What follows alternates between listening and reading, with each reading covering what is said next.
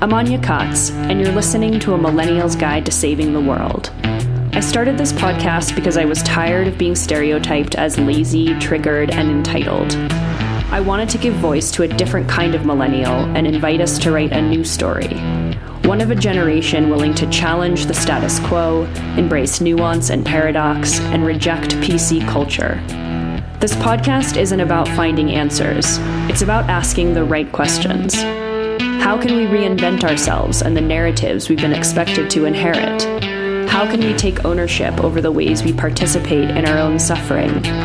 How can we move beyond victimization and into empowerment? How can we fix ourselves to fix the world? It's time for new dreams, new stories, and new futures.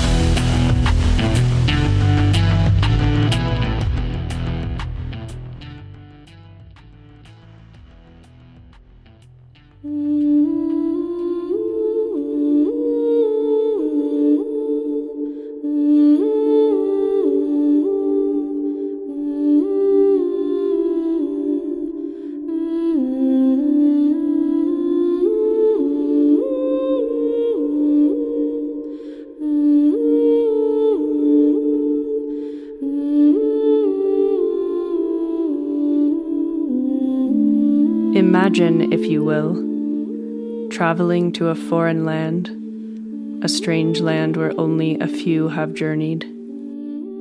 There we come upon the ruins of an ancient civilization, now forgotten.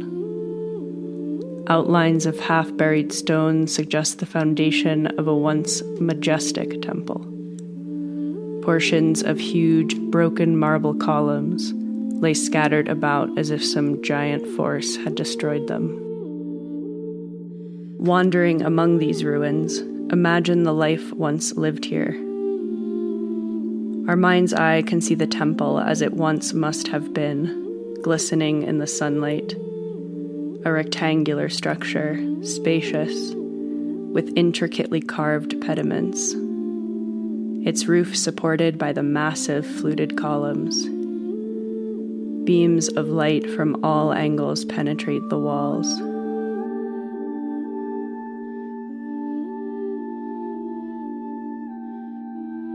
Through the open doors, we can peer into the inner sanctuary. A figure moves gracefully before the altar, illuminating it by bringing fire to the clay oil lamps all around. Behold the priestess of the temple of Venus, the goddess of love. She is the sacred prostitute. She is a mystery, concealed by veils. We see her only dimly.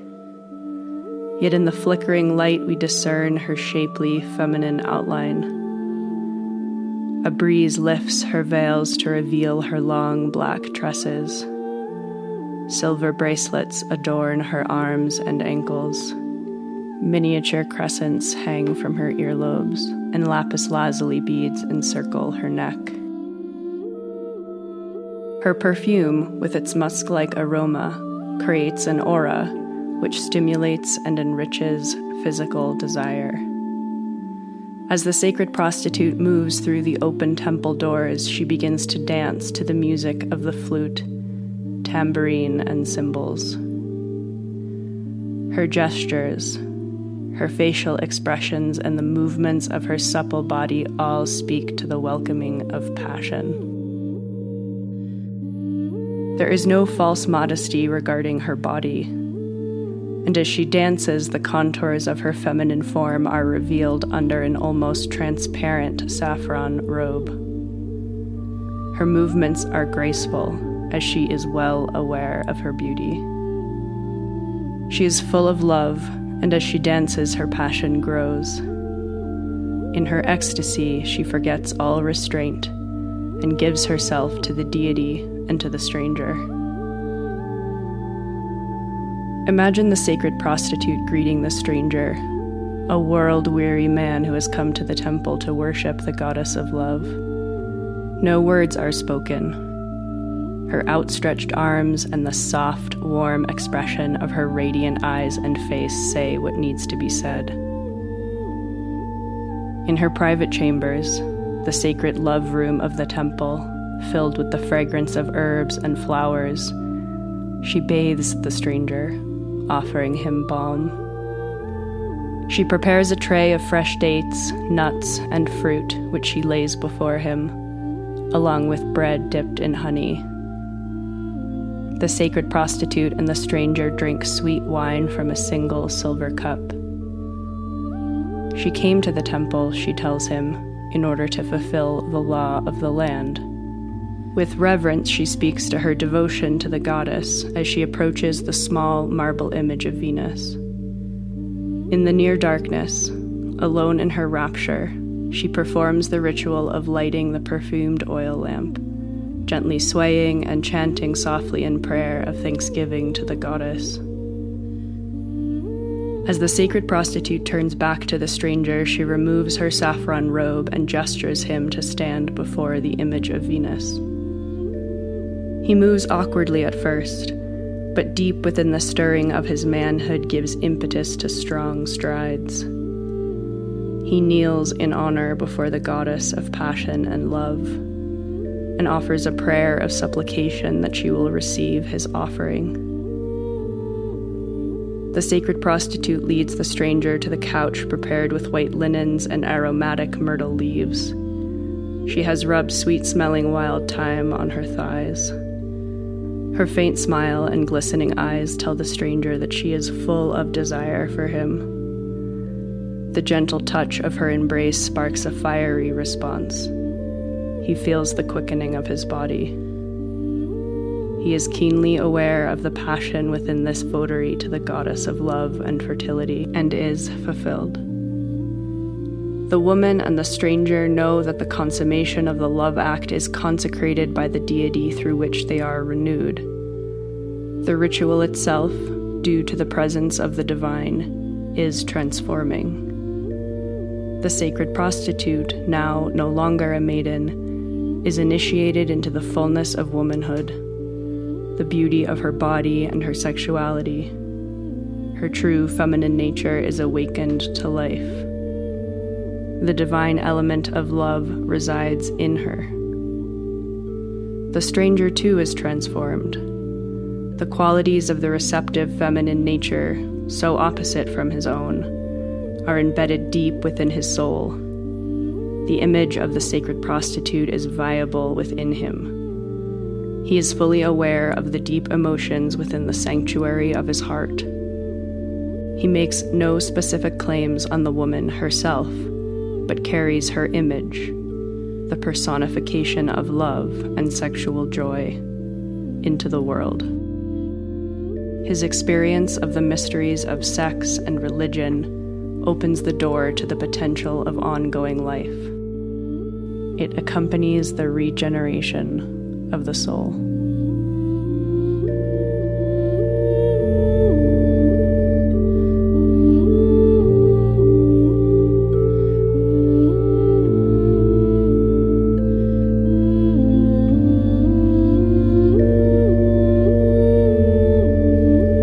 Hello, and welcome to another episode of A Millennial's Guide to Saving the World. What you just heard was a passage from one of my favorite books called The Sacred Prostitute Eternal Aspect of the Feminine by Nancy Qualls Corbett. And this archetype, the sacred whore, the sacred prostitute, is very much the subject of today's podcast episode. Or I should say, maybe not the subject, maybe the inspiration for because the conversation's about far more than just the whore. The conversation is with my close friend, Erin Ginder-Shaw, who was my co host for a while uh, when we were both the hosts of a podcast called Whore Rapport. And we talk so much about this podcast and, uh, you know, where we've sort of gone since then and, and what we sort of think about the podcast, having had the podcast and having moved beyond it. We stopped uh, recording episodes this past fall, and really we stopped much prior, but there was a long period of confusion and um, a lack of certainty about whether ending the podcast was the right decision or not. And we did record a final episode, uh, but neither one of us felt that it was really comprehensive or conclusive enough. uh, so we decided to um, chat again on this podcast to yeah, just talk about some of our thoughts and really broaden the conversation beyond sexuality, beyond the whore, into identity and you know what it means to consider identity as something sacred. So I'm not going to talk too much about that because we really do go on in the conversation itself. But I wanted to read you that little section from The Sacred Prostitute because I feel like this kind of this kind of writing, this kind of envisioning, this kind of mm, poetry is is the quote appropriate or most sacred way to engage with these archetypes. And as you'll hear in the conversation with Erin, I I feel that this is a big topic for me at the moment, my own identity. It's something that I've spoken about on the podcast quite a bit. What is identity? How do we engage with it? Is it something super serious or kind of something light, or is it both? Is it inherently paradoxical? These questions still enliven me. And it's been something that's on my mind a lot, and I've really been uh, struggling a bit because while I love the podcast and love me some intellectualization and some theory and some philosophy. I'm finding them all rather inadequate at being able to encapsulate what it is I'm trying to say or try to learn. And there's not really a solution there. We still need our minds, we still need theory, we, need, we can still benefit from intellectualizing somehow. But as I try to make my own life and my own world more holistic, I feel inclined to also bring some more holistic approaches to the podcast as well as best I can. Um, yeah, reading with some music, setting the mood. Not that these aren't things I don't normally do on the show, um, but I'm really kind of starting to honor them more and see them as uh, a guide, perhaps. In other words, maybe allow the podcast to be guided by these spirits instead of trying to talk about the spirits on the podcast.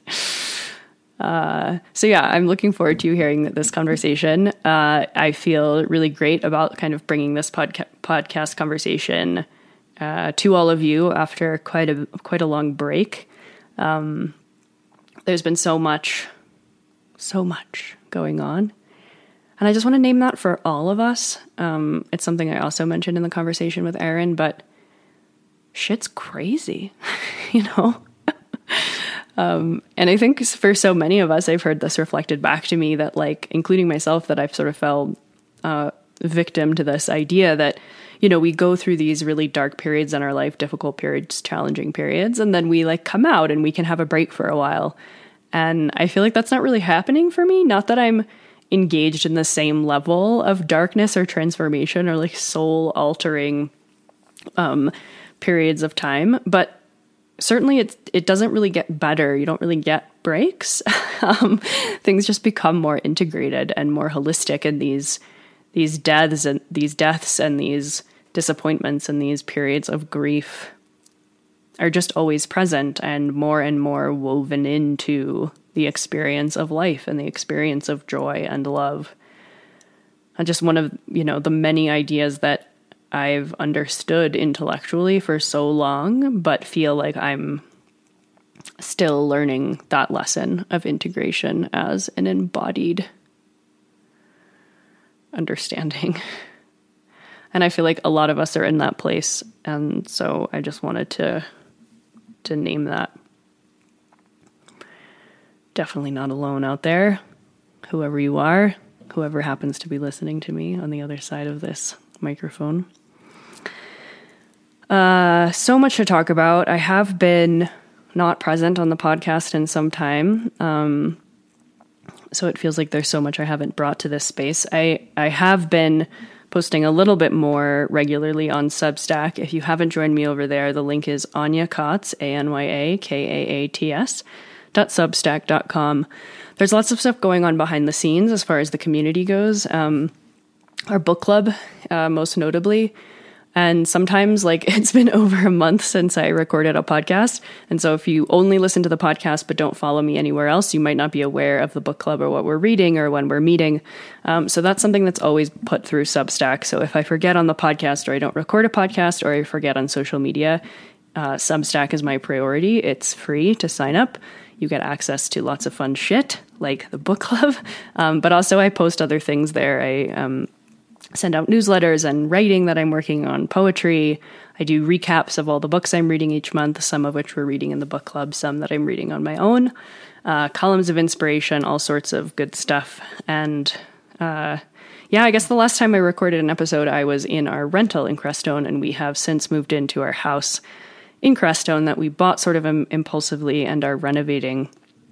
Our plan initially was to find another rental when the one we had was up, uh, and that would be our place to live while we built a house on five acres of land that we have here. Uh, but we stumbled upon this little cabin, this little 750 square foot cabin, basically like a glorified van, a two story van. It's quite small, but works well for us.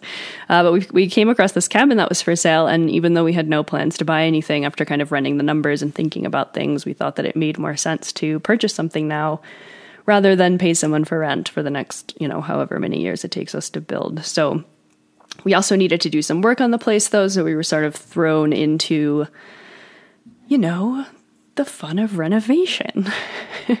For those who have done it, they know what I'm talking about. Uh, nothing goes right. Everything costs more and takes longer than you expect, uh, and is just completely overwhelming at times to the point where, you know, you can hardly catch a breath to to cook yourself some food or um, take a shower, let alone, you know, organize your desk or even understand where the shit that goes on your desk is to record a podcast. So I've been in that phase, uh, but finally have the shit out of the boxes and relatively organized. There's still a lot to do. We moved in far before we were done with everything, um, but definitely feeling a little bit more, you know, in the above ground world, ready to ready to release more podcasts and participate in this uh, part of my work. I feel like everything that I do in life is like both work and pleasure, so it's a little bit complex, but happy to be returning a bit more to this to this zone and yeah, it's good to be back. Good to be back in this new spot. I have a new podcasting spot. I haven't had a permanent podcasting spot in years, um, so this actually feels quite quite awesome. Um, just a few more housekeeping things. Again, as I mentioned, because I'm not releasing podcasts as regularly, I don't want y'all to miss everything or miss out on opportunities to participate in the community or things that I'm sending out, just not in this format. So, uh, Substack, anyakaats.substack.com is the place to join me there. It is free, but if you have the means to donate, um, that is the only place that I collect money for this project. And this project has now kind of expanded into both the podcast itself, but also the Substack account where I'm offering more written content um, and the community uh, events, as I mentioned. Um, and also the domain of actually building a community in real life in Crestone, Colorado. Um, so the podcast has the podcast has sort of you know was the initial limb of this project, uh, but as time has progressed, it has grown other limbs. Um, and although I wish I could just clone myself and give full attention and time to all the different limbs, uh, now I regret using limbs as a metaphor because this is getting kind of creepy. Um, as much as I wish I could participate in all these different domains with uh, the same amount of presence, I simply can't. So I'm in all these different places. So always good to join me in all those different places um, if you want to be kind of clued into what's what's happening in person on the podcast on Substack, etc. One other really exciting announcement that I wanted to be sure to bring to the podcast is that Chris and I are going to be uh, teaching another Sex at Dawn retreat with Cameron and Melayne Shayne uh, at their spot, their beautiful, beautiful home and compound and retreat space in Whitefish, Montana. Um, and the Sex at Dawn retreat is uh, co hosted by the four of us. So, myself, Chris Ryan, who of course wrote Sex at Dawn, and Cameron and Melayne Shayne, who are like mixed movement um, athletes. Uh, mostly, they teach different types of mobility. Uh, they founded something called Budokon and uh, teach mobility for ju- uh, jujitsu and yoga. Mixed movement, lots of different types of movement. Um, and so, and they're great and they're friends of ours. And we met them a few years ago and we had the idea to kind of pair their um, embodied practice with our kind of more intellectual, um, philosophical stuff and merge the two because, of course, both are needed, both are important. Um, and when we can really explore an idea or a concept with both our minds and our bodies, to me, this is the fucking magic. And when we can really learn things about ourselves and learn how these stories that we're running in our minds and these narratives that we tell about ourselves are actually influencing the way that we like physically move through the world and engage with ourselves and other people. And of course, the opposite is true as well, right? Um, something Cameron and Melayne say a lot is the way you move is the way you think. What you think is the way you move. Um, and so when we can pay attention to the way that we're moving through the space, when we can notice how our bodies show up, right? Are we, you know, curled over, our eyes not fully open, is our face not fully engaged? Um, you know, are we cowering? Are we standing with our shoulders back? All of these things are expressions of how we feel about ourselves and um, how we really are living. And sometimes it's hard to like grab hold of the the theoretical, right? Grab hold of the psychology. Um, we work really hard to rationalize that shit away. Um, but when we bring ourselves to our bodies, it's really hard for uh, like our bodies don't lie and our bodies are only telling stories that are true. Um, and so if we can really like hack away at some i don't like the word hack if we can really like uh, approach with curiosity the ways in which our body is moving through the world um, then we can bring more awareness to how we're thinking and how we're feeling and really allow the two to work with one another. You know one of the like my own personal big death dark night of the soul was very much like a final plea of my body trying to show me that something was wrong. I got incredibly sick after I got divorced and had really, really severe acne, like to the point where you couldn't even see my the skin on my face, and went from like feeling pretty confident and um, attractive and uh, worthy to just totally like destroyed.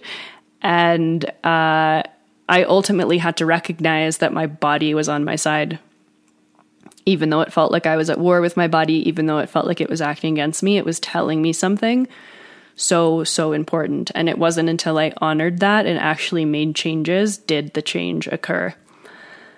And so this is a, a, a truth and an experience that really has just landed for me further and further as the years goes on is the importance of our bodies and the ways that we cannot leave our bodies out of the journey toward growth or evolution or whatever it is that you're working toward.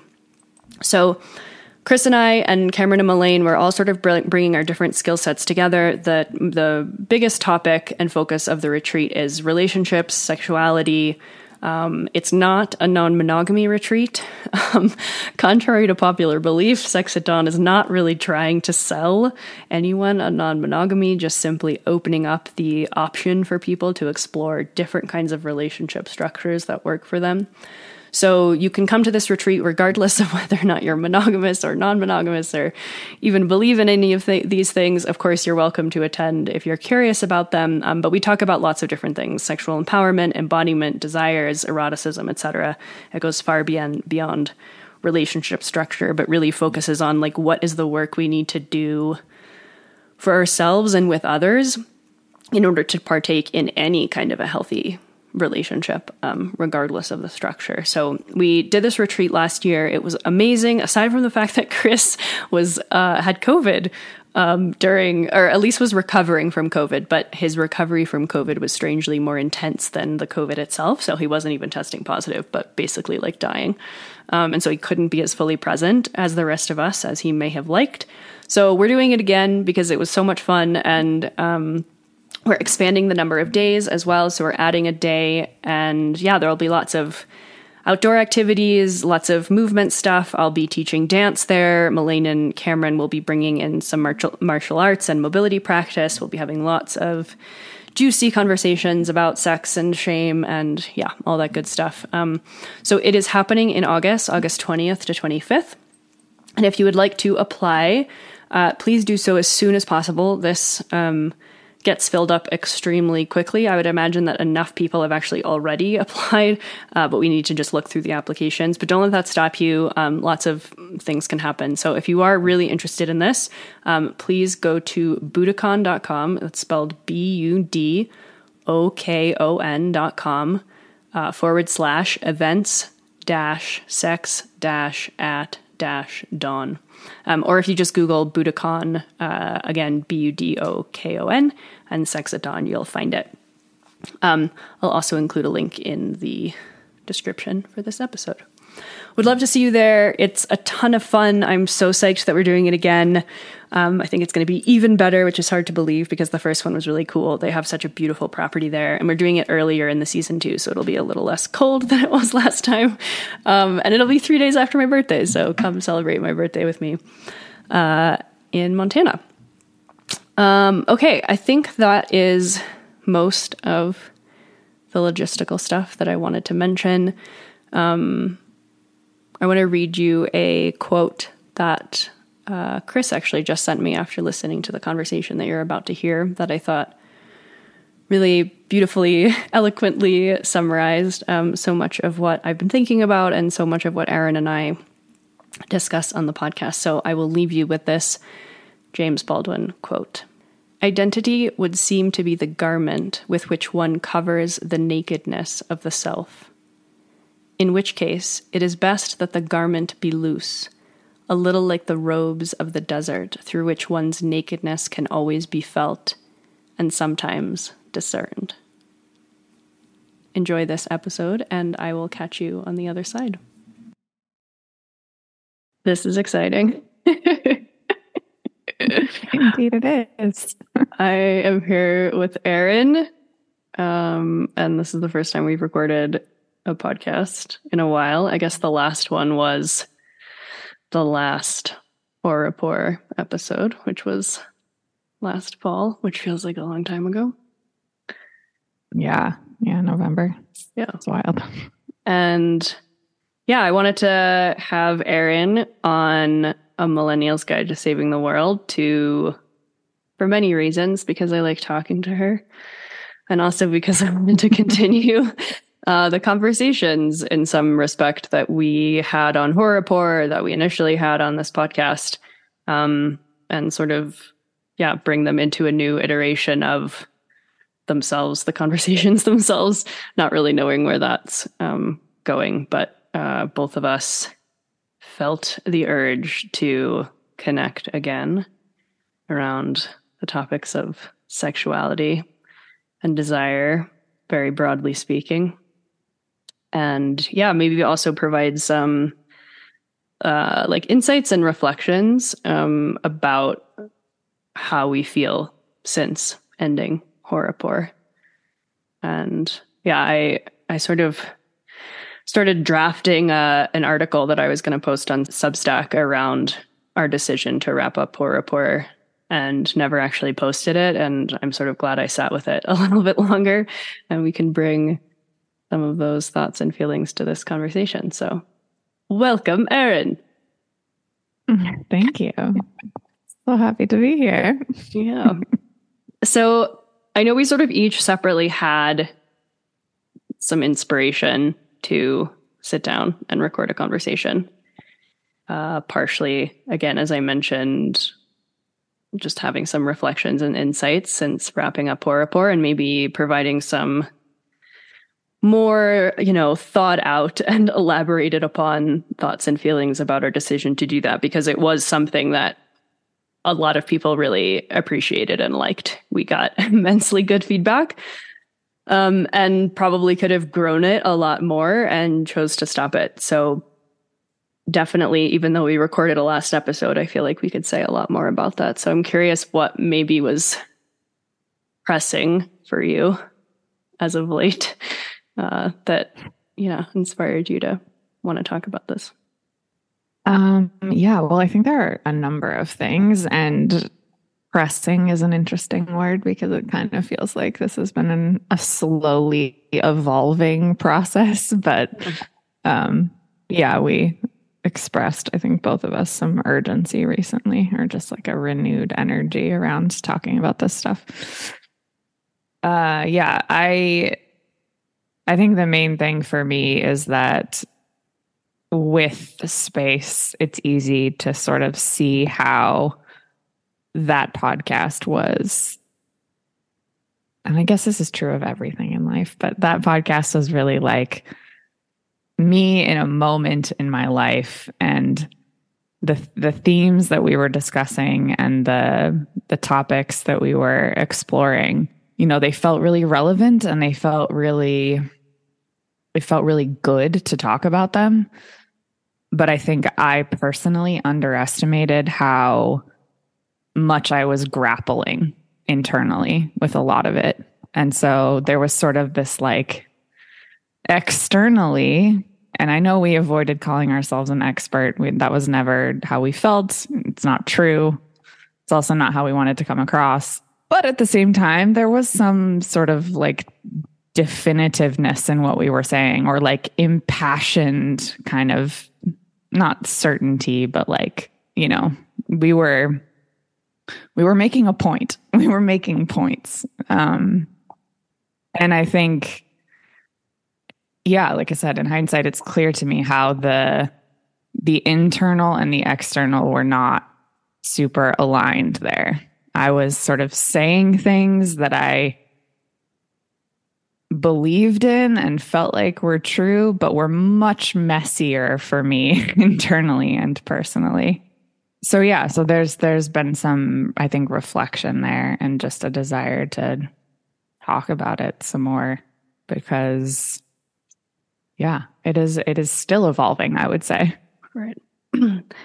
yes. Yeah, for me too. And I I think one of the major takeaways that I had which I may have mentioned in some capacity in our last episode, but an idea that's been with me for a while actually, but I feel like is is deepening in its mm, complexity and depth and like deepening also in my own like somatic awareness because I agree. I think just the nature of a podcast in and of itself is that it's extremely intellectual and heady. You know, we're not we're not pairing it with a lot of holistic practice, which doesn't mean that we weren't engaged, you know, in walking the talk or anything like that. But certainly there's a heightened focus on the intellectualization of the thing when you're sitting down to talk about it all the time and I don't know. I think talking is an integral part of like both of our uh, lives, and communication is is big, but it's not everything.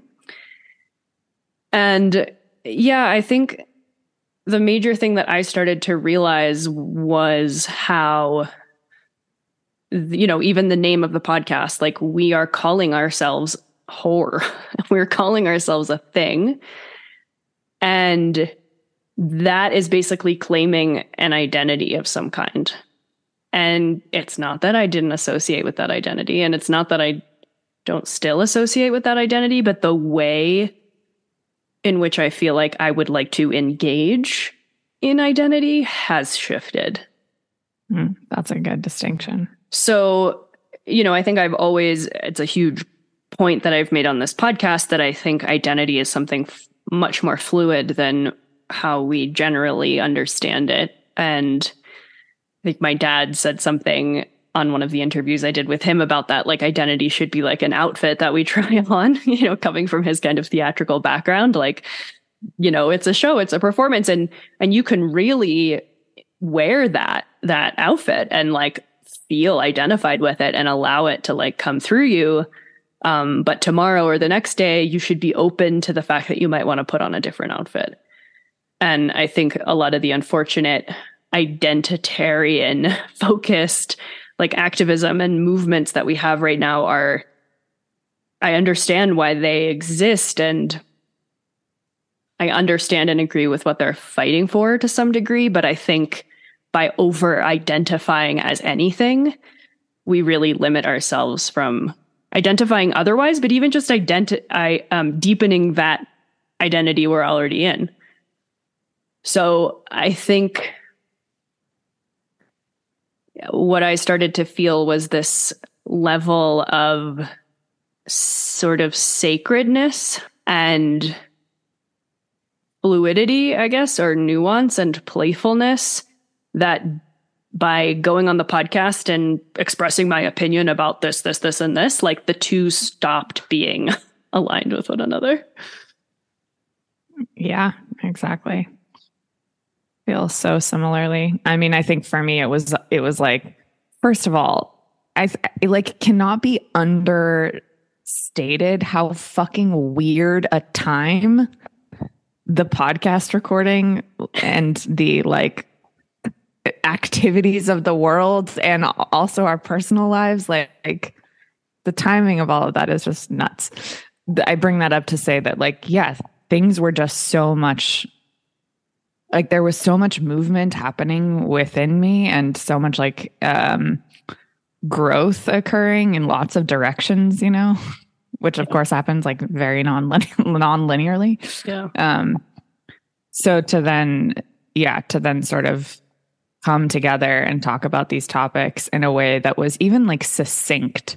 Even the succinctness started to feel kind of off or not quite right because the the relationship to the identity of whore the relationship to my own sexuality in general was just like and my own body even you know? Like yeah. there were so many factors that just felt like this is a this is more like finger painting or like throwing paint at a canvas than than what's happening you know verbally yeah. between us in this format. Yeah yes for sure we i mean ju- and just to give some context to people I, I had this thought too about the timing of, of it all because on a personal level i think you know just to give you guys the background, Erin and I met for the first time. And I think for both of us felt like we had finally met another woman who we saw eye to eye w- with um, about all of these topics related to,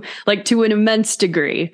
Uh, not just like aligned on a few things, but really felt like we could just ping pong back and forth any idea and felt very similar and aligned about it. And that felt extremely refreshing and I felt like, you know, and not only had we just met, but I had just come out of this really prolonged, extreme dark night of the soul and had sort of found myself in a community for the first time and a community that actually like understood me for the first time. And so I very much felt like I'd landed, like I was done with that like period of immense evolution and like okay now it's just time to rest and to be who i am with others who are like me and who understand me.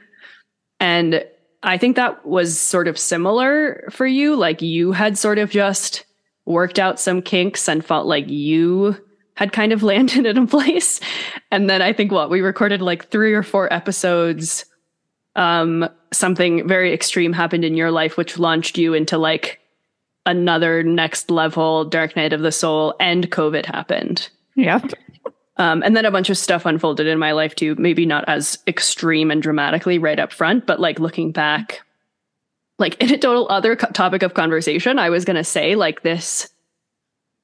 Uh, you know, I very much expected that there would still be more growth and evolution in my life, but I think I over accentuated like different periods of time. Like, oh, I'm done with that now. And it'll be like a while before I have to do that again instead of, you know, uh, a less extreme version of that self like ongoing self-awareness and growth and evolution is just going to keep going now maybe just not in as extreme a way but it like it doesn't like stop and then like next season you get back to it necessarily uh so and so that was super weird right? Because we both were like here we are. Whore Rapport this is us. And then very soon after yeah. we're like oh shit. Wait a second. Um and i think you know what what became so difficult was that like I felt like we we did take a long break, like you know, uh, and then got back to it. But I feel like we were always kind of trying to like catch up with the past in a way, in a way that wasn't Yeah. working, you know? Um, and kind of letting letting go of that trajectory or that storyline. Uh, I felt like, yeah, it was like we had put up some weird dam because we kind of insisted on talking from this place that kept shifting. Absolutely. Yeah. There was, I mean, I think a not so subtle degree for me, at least, of wanting to like hold on to this thing with you that we had just started building that felt normal, which is interesting that talking to a bunch of Yeah. strangers about sex felt normal, but but it did. I I mean, it truly did. And and also grounding, you know, like again, you know, the succinctness, the sort of rhythm of what we were doing, the topics that we brought up, it it it felt like, okay, these are things that we should talk about. And th- they felt like things we should talk about. But, you know, in hindsight, there's a little bit of, like you said, like holding on to something that was like like trying to hold on to water almost. yeah, totally. It, like there was so much movement happening, and we're like, no, no, no, it's fine. like, Right. Uh, Which I feel yeah. like is such I, I I mean I'm really grateful to have had the experience because I do think it really showed me and proved to me that trying to you know identify as a fixed thing and then speak from that place over a long period of time I mean it really it really was like trying to hold on to water or to jello or to like um yeah, and yeah. and to be able to recognize that and not and stop fighting against it. You know like we i don't know how many times we're going to try to grab this water but like we're going to keep trying to grab it. Um and instead just being like you know what? Maybe this isn't the best medium uh to explore Yeah, this yeah. anymore. Yeah. Um yeah i thought it also might be interesting to i mean I, there might be people who are listening to this who's who have no idea what whore is or who never listened to a, a podcast episode. And not to rehash everything but i'm curious if specifically because i think like we based our entire podcast around this like archetypal concept of whore.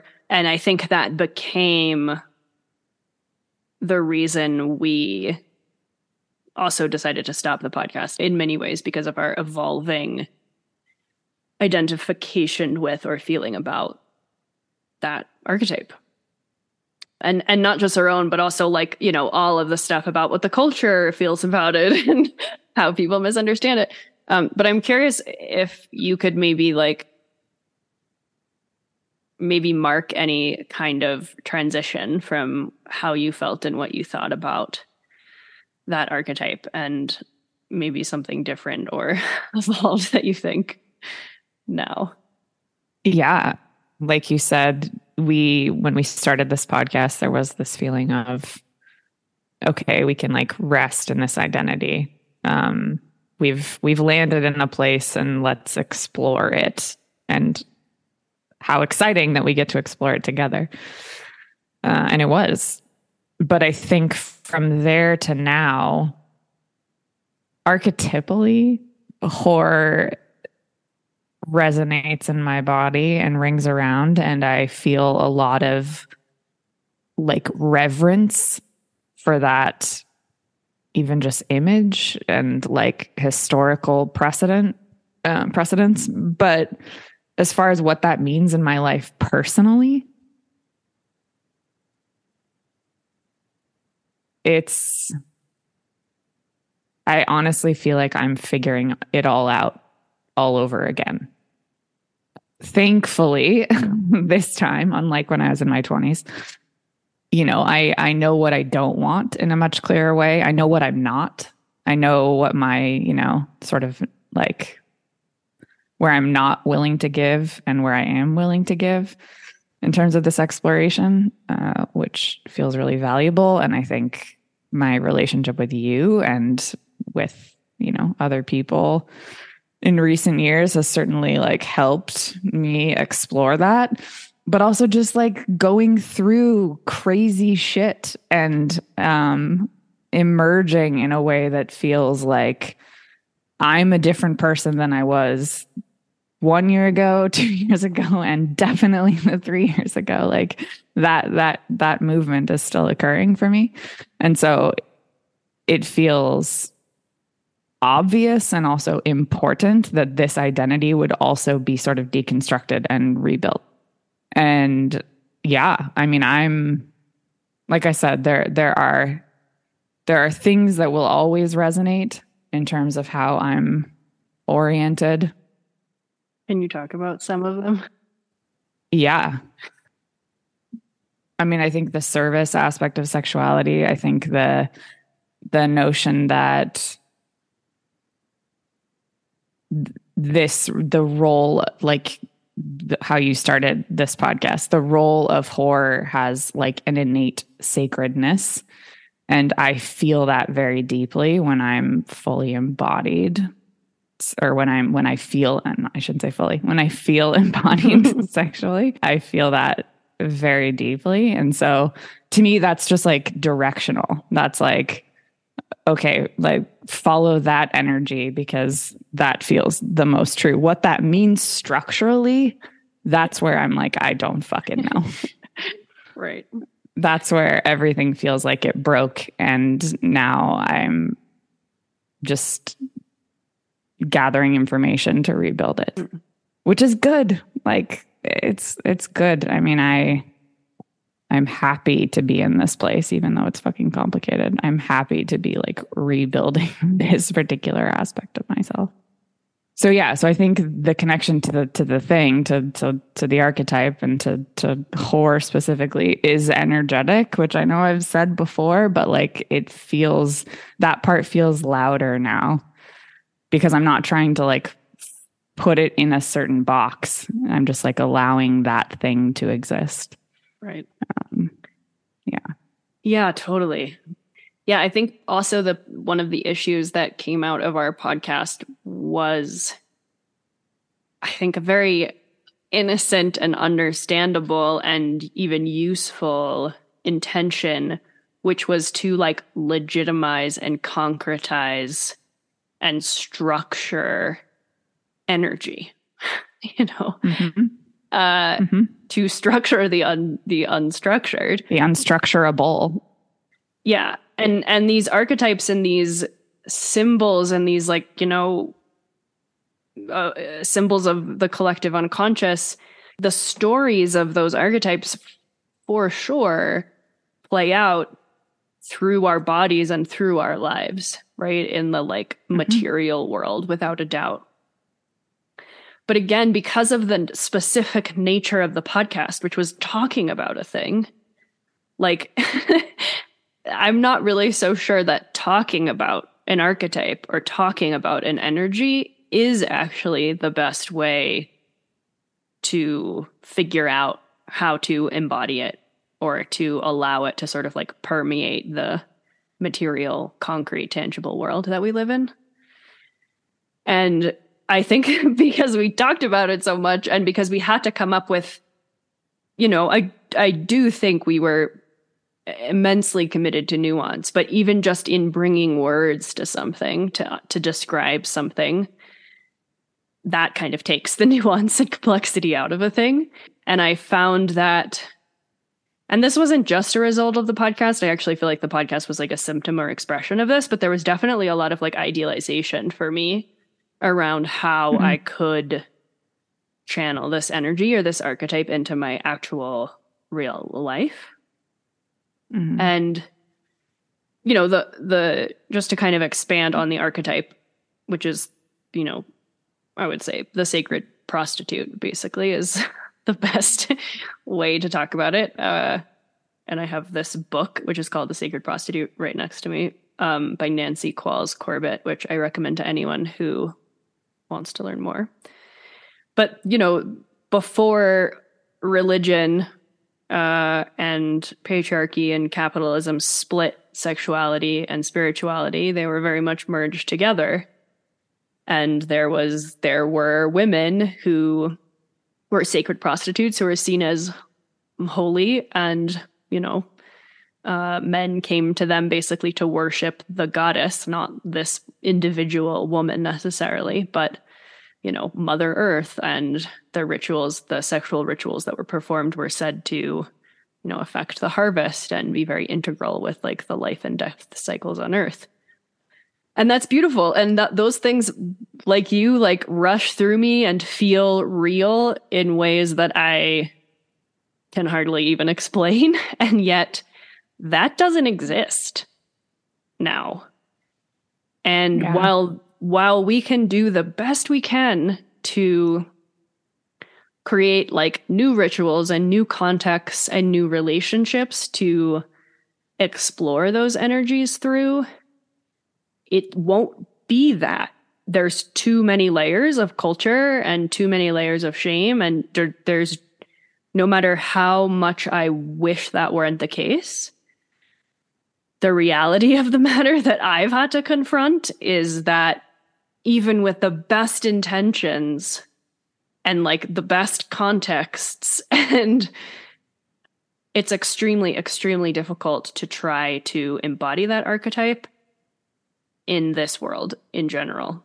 And i think my yeah i don't know what other word to use aside from idealization i, I find my own personal idealization both like very advantageous and disadvantageous yeah um, in my life. And in, in this case, I'm glad I was so optimistic about what I could create or help others create. But the fact of the matter is, like, um, it was extremely disappointing. And I started to feel again like there was this disconnect between what I was finding out in my personal life around this and what how I was talking about it on the podcast that started to feel very like disparate. Uh, it just makes you think about spaciousness. Like when you literalize something, you like take the air out of the room, basically. Like there's no more space because it's literal. It's, you know, the difference between spirituality and religion. like it's the moment that something becomes very clear, either in terms of an image or, you know, even tangibly. Yeah. Um, there's less room to explore it. So I think absolutely that happened in this case. And it's interesting you said that like discussing archetypes sort of inherently does that a little bit. And I think that's true. But also you can kind you can have both as long as you're conscious of the fact that like the full exploration of any of this, anything that's like spiritual in nature. There's some of it that you you just have to like leave room for. And it does help at least in my experience it does help to sort of be able to identify where you are um, which i think the talking helps with or the you know exploring communicating yeah. can help with but yeah it's a fine line right yeah, I agree. And I guess I wanted to also clarify that I think for both of us, interestingly, like the reason we stopped the podcast was not because we no longer identified with the archetype of the whore, but uh, but because we actually kind of I think started to respect and honor her more. exactly. Yeah. Yeah. Um, which I think is like maybe confusing. And I, I wanted to bring in something that I heard the other day that I thought was super powerful. It was a conversation being had about masculinity. And so, you know, the concepts of identity were coming in in a myriad of ways, very similar to what we're talking about now. We're not talking about masculinity, we're talking about the whore. But either way, same principles apply when speaking about yeah. different ways we, you know, embody and um, define identity. And uh, this woman, uh, Genevieve Sophia Dow, uh, was talking. She's a, a trans woman and transitioned later in life and is sort of seeking to redefine yin and yang. Uh, sort of grew up in Taoism and now and later in life is really seeking to, I think actually before she transitioned, even wanted to redefine yin and yang and take them out of these masculine, feminine definitions, which you know she clarified doesn't necessarily mean they they aren't associated with those things, but to help us think about them in more complex ways, um, which I think is a, a very noble thing to do.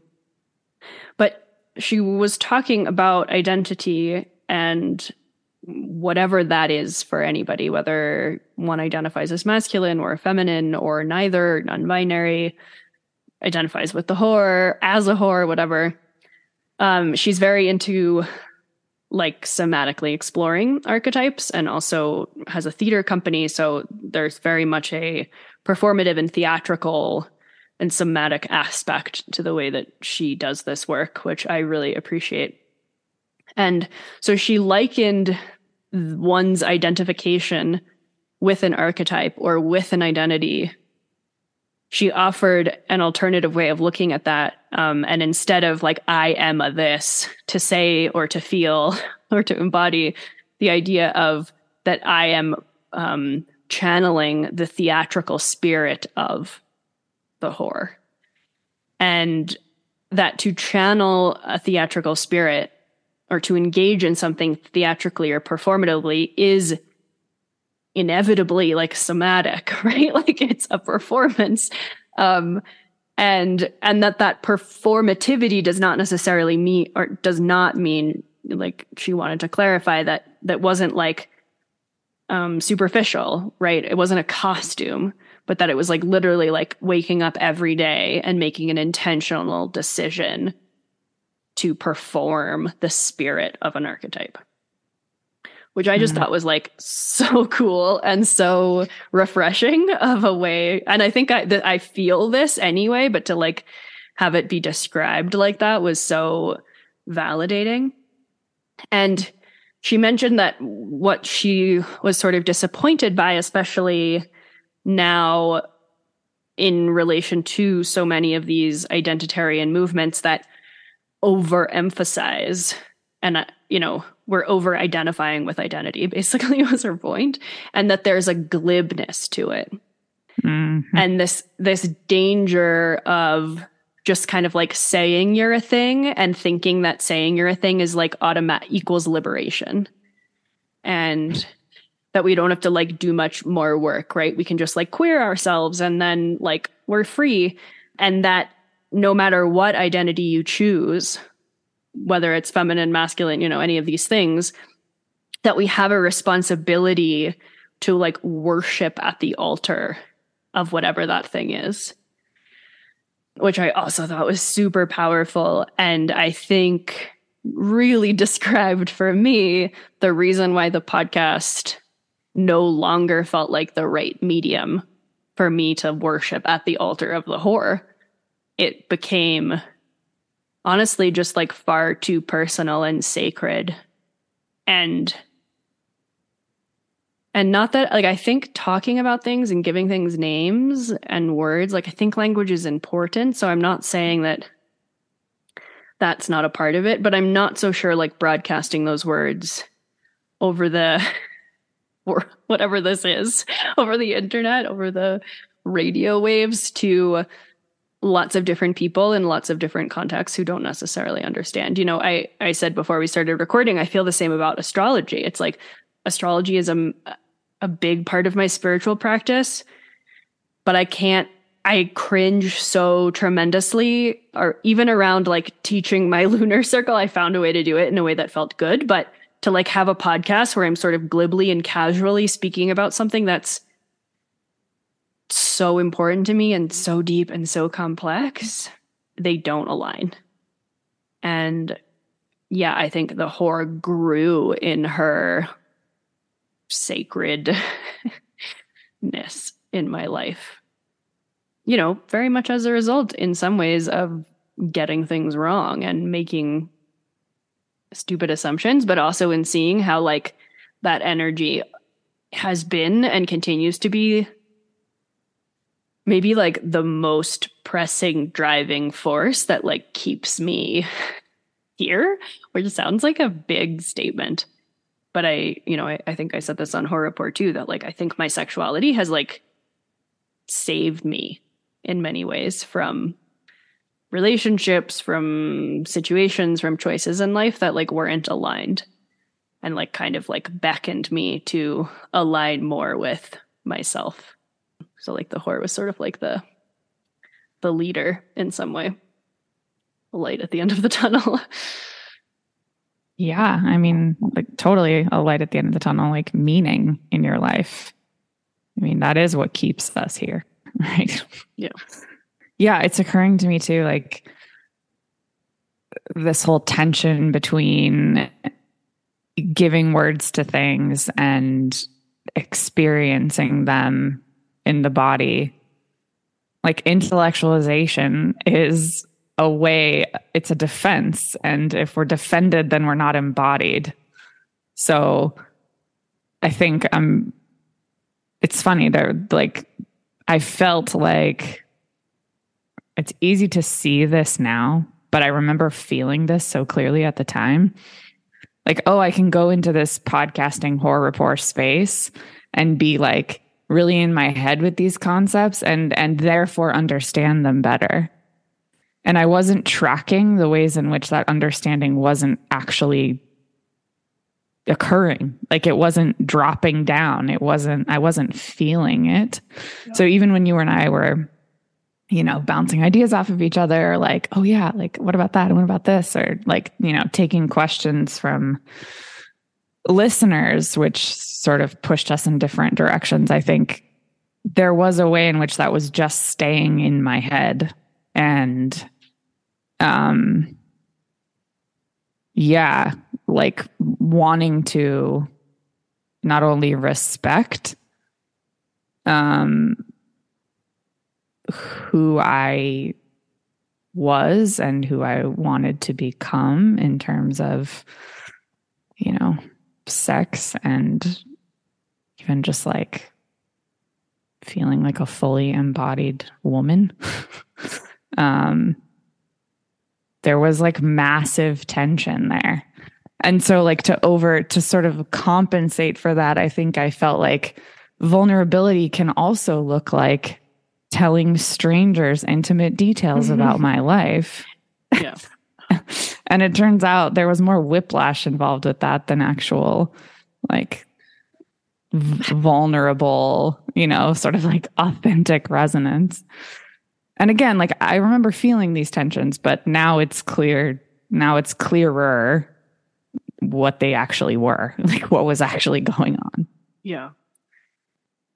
Oh, the whiplash. Yeah, that is such a good way of describing it. I, that was another issue I feel like we kept coming up against was again like I I would do this the same. I'm sort of grateful we weren't like experts or sex therapists that could like pull in lots of like research from longitudinal studies or something because I think that would have made it like even worse as far as intellectualization goes.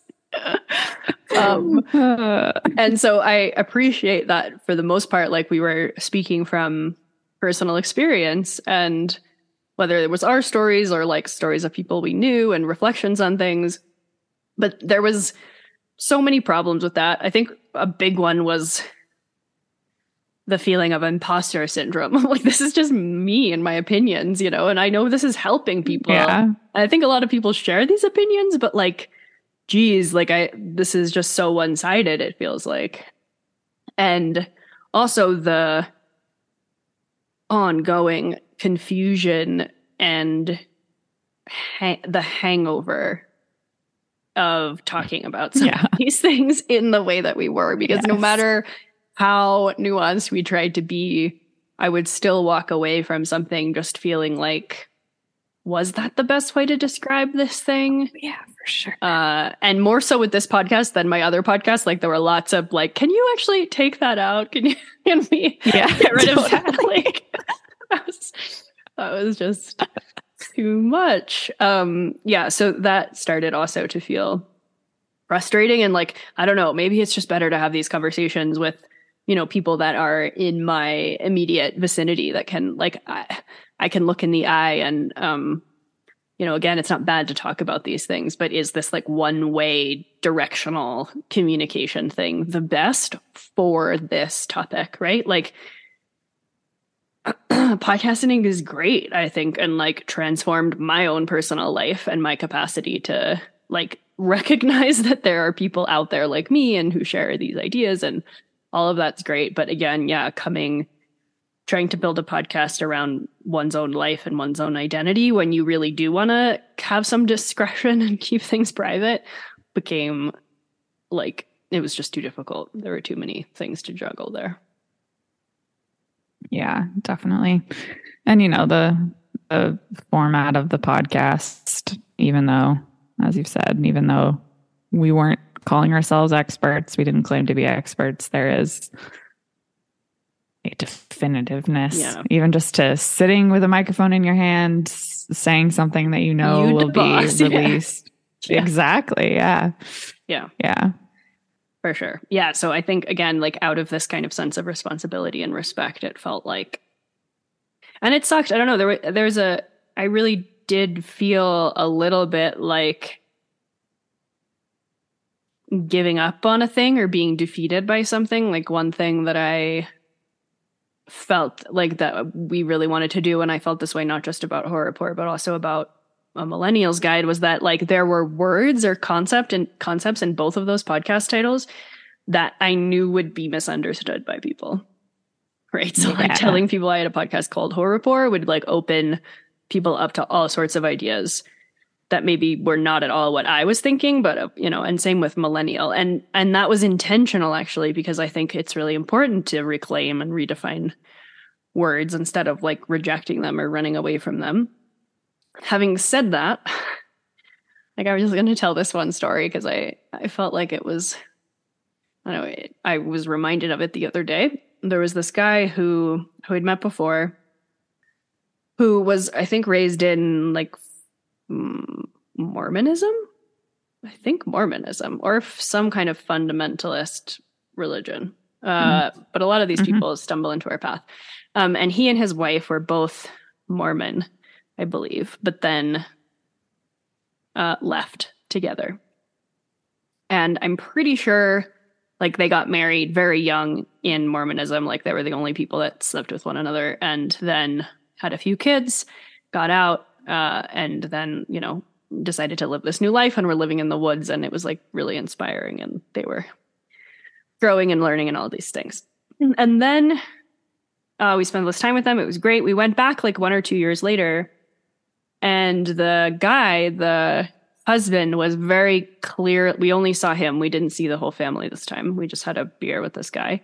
And he was very clearly like in like going through something like extremely manic and you could just like feel it and see it all over his body like traumatized but but insatiably curious and to try to figure things out and he basically described that like he and his wife had not really had a sexual relationship in a really long time. And this was like a really big issue and um, something that he was really like trying to work on, work with her on. And I think he even like he was going to this men's group. And anyway, at some point he finds out that she had cheated on him and was sleeping with somebody else.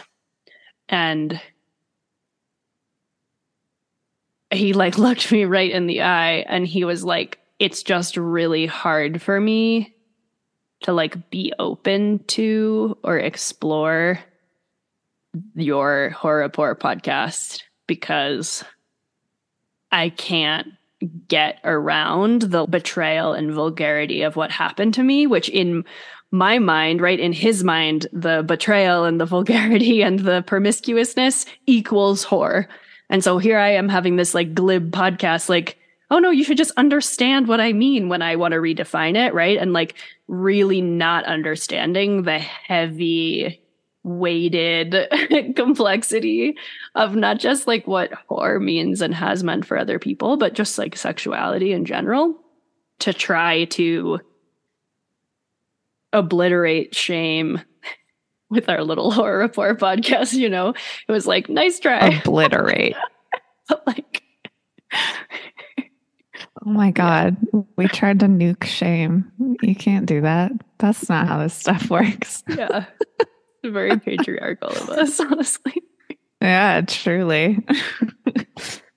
yeah so i i and that was maybe the most extreme kind of those situations that i had and it was it was profound because it wasn't like he was like fuck you bitch you know like i hate whores like it wasn't it wasn't aggressive or like you know it wasn't just like bigoted and silly and and dismissive and disrespectful it it was genuine like i felt like coming from a place of humility like I don't even like I can't even wrap my head around sexuality at all, let alone deal with my wife's infidelity and accept this like liberated understanding of what whore means. Um and I was like, damn dude, like I don't like I I'm like I'd agree. Like there I was I was like, yeah, please don't like listen to my podcast. Like don't feel pressure to do that.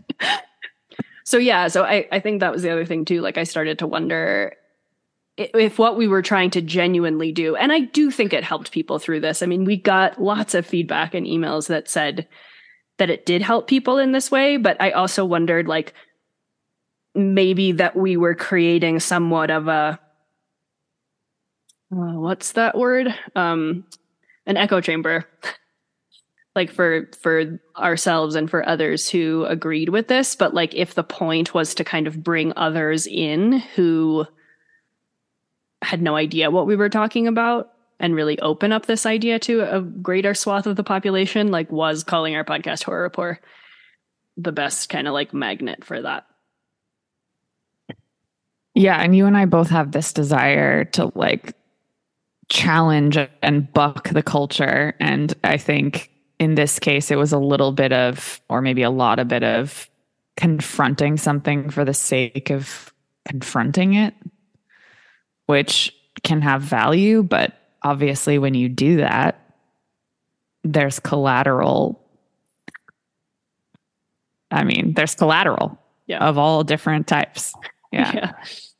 Yeah, it reminds me of a conversation I've been having with um, my friend Teo, who's been on the podcast before. And he talks a lot about sort of like coming from and living from a deconstructionist or reconstruction reconstructionist like worldview and how we often go into one camp or the other right we like tear something down and say you know deconstruct it and that was a big part of this identity conversation about masculinity that I was listening to as well. Um, because it was really about that, like a lot of, like a lot of our identity is about like deconstructing identity and not necessarily like rebuilding something. And I think we, both of us really did not just want to deconstruct something, but to also rebuild something, except like the thing with rebuilding is that, again, it's, it, it's like it's hand work you do with your hands. Yeah, yeah. And if you're really rebuilding something,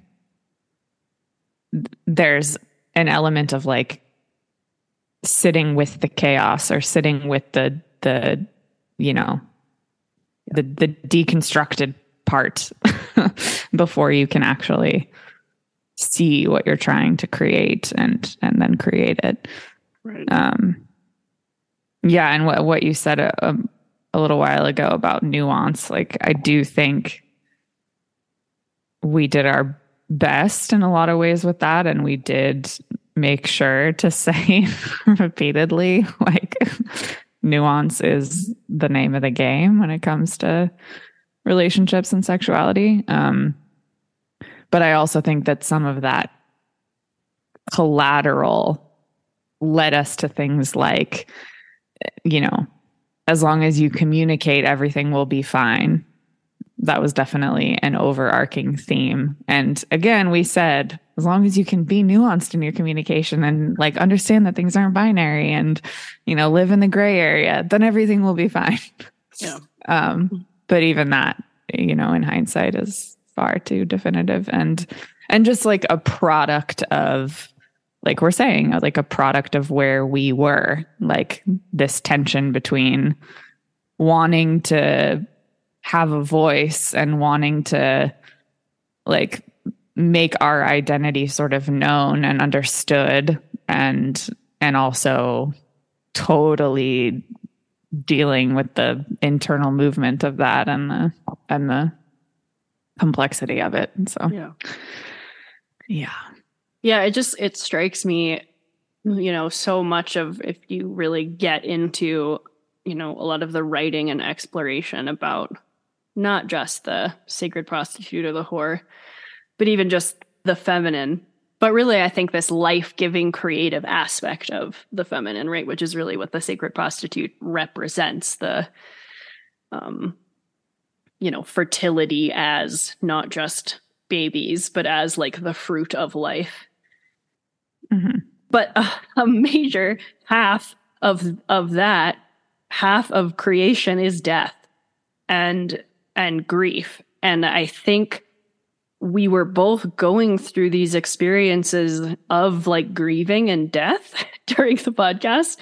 But but again, like unless we just came to the mic and like sat in silence for 30 minutes, which is maybe what we should have done, there wasn't there wasn't any real way to like give literal voice to what was happening on the other side, right? It was all of the like not even the good things, but the but yeah, it wasn't the collapse and and and it was difficult to talk about the collapse because it was difficult to do so and to not bring too much personal stuff to it or to not expose people in our lives, right? Because like all of this is also relational. Like there's not a you know, sexuality exists autonomously, obviously, but so much of this stuff involves others. And and not only did we not want to like out other people, but also you know, I think you alluded to this earlier, like the amount of time it takes to actually like understand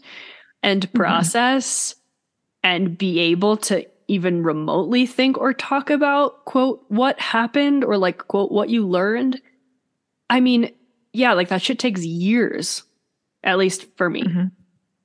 Mhm. and I, I get on myself and i think it's probably because i live in this you know hyper uh, productivity oriented culture you know like there's a series i wanted to write about every country that i visited on my trip abroad we got back last fall and like me like i still don't even feel ready like i still feel like i'm things are landing from then. Um, and things I write about now are experiences that I had six years ago, right? That like only now are starting to make sense.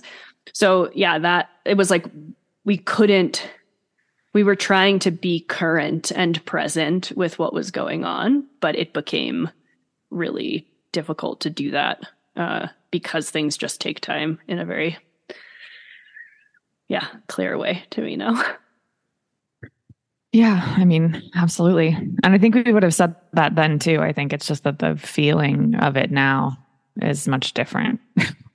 just like understand it more perhaps somatically than before. But um it it's interesting to me that we recorded an episode called like sex and death or something like that. Yes. And then like two months later, like everything died. uh Yeah. yeah i mean i i i sort of ad- admire and appreciate like the attempt to explore and tackle these like huge fucking themes um in a way that was present you know it was very like okay if we're going to do this authenticity means like telling the truth but also like incorporating what's going on right now because there is fluidity to all of this and there is so much you know like it is dynamic. Um but yeah it's whole process of learning anything is so much fucking slower than I see I'm running out of words. I should stop talking. I should just be quiet now. It just started like also thundering and hailing here, like as we started talking about death. So you hear That's a good sign. in the background. Yeah, it's just Mother Earth showing up in her fullness. Um, yeah, exactly. Yeah. Yeah, super tricky. I, I actually hadn't thought about that, but we did. We recorded that sex and death episode um, right before yeah. the world exploded. Yeah, pretty wild. Did you have any experiences like this with like coming up against misunderstandings around the word whore or like in small ways, yeah. I mean, for me, it was much more about the cultural shit, you know, mm-hmm. what this word means in a broad sense. Your experience uh, is obviously much deeper. And I think perhaps I was engaged with people who felt similarly, but that didn't come out. It, right. it came out more like, why? Like, why that word? sort of yeah. more judgy than like. yeah. Um, and that, and of course, that to me was like catnip. I was like, that's exactly why we're calling it Whore Rapport exactly. because of this silly reaction. yeah.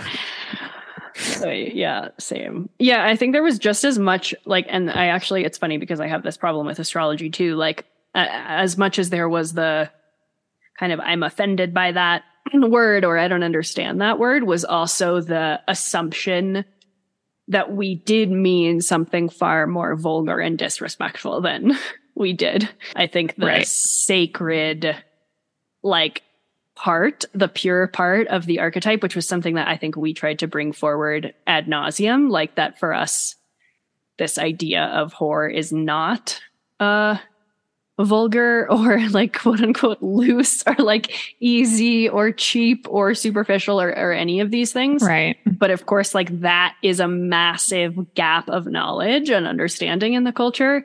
So a lot of the people that were embracing it were like, yeah, let's go like fuck everyone. Um, and I was like, no, actually, like that's not what I. And there were some people I'm like that I actually thought would know better, who I felt like would talk about the whore and like as if they got this information from our podcast, but that but it was like wildly misunderstood anyway. Mm-hmm. Um or like mm-hmm. desacralized. Uh mm-hmm. and that was super disheartening. And I know that's totally out of our control, you know, like anybody can pick up anybody's work or like it's really coming down. I can't hear it? hear it at all. Oh wow. No. It's like so loud. Um yeah, I think anyone can pick up like anybody's book or piece of work and misunderstand it and use it to you know like um rationalize their stupidity or whatever it is you know like read sex at dawn and be like yeah i'm gonna cheat on my wife you know like that isn't what it's about. And I, and to some degree, right. that's totally out of our control, right? Like anyone can take whore and think or do whatever they want with it. Um, but yeah, I, I don't know. I, I felt like, like, is this really the mountain we want to climb? Right? Like how much time is wasted just by sitting here, like defending ourselves and trying to inject nuance into things?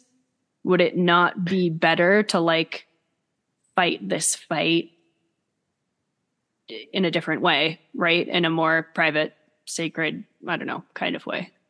Another thought I had. And also this is the exact this is the exact tension. Like the word whore is a symbol. It's just a fucking word. And so of course it's gonna like attract and accumulate a whole bunch of you know meaning and um personal like attribute, whatever. Uh, and I think for us, uh, well, for me, it definitely became like not only the mountain I didn't want to climb, but also like this isn't even the point. Like, yeah, this is the this is distracting. Like, right. Yes. and again, like that that was like us trying to put words to something that's really fucking hard to talk about. Um, yeah. So yeah, the whole like what yeah I, I think the the we were always gonna no matter where we were truly we were always gonna rub up against that in a way that didn't feel right yeah yeah yeah totally i had this thought i'm going to run this thought by you. I, maybe we've talked about this in various ways before but I've, I've been thinking a lot about like feminine archetypes and the ones that we generally talk about. And I think like maybe the three that we talk about the most is the maiden mm-hmm. mother crone thing, right? The three together, and there is some kind of like linearity to them.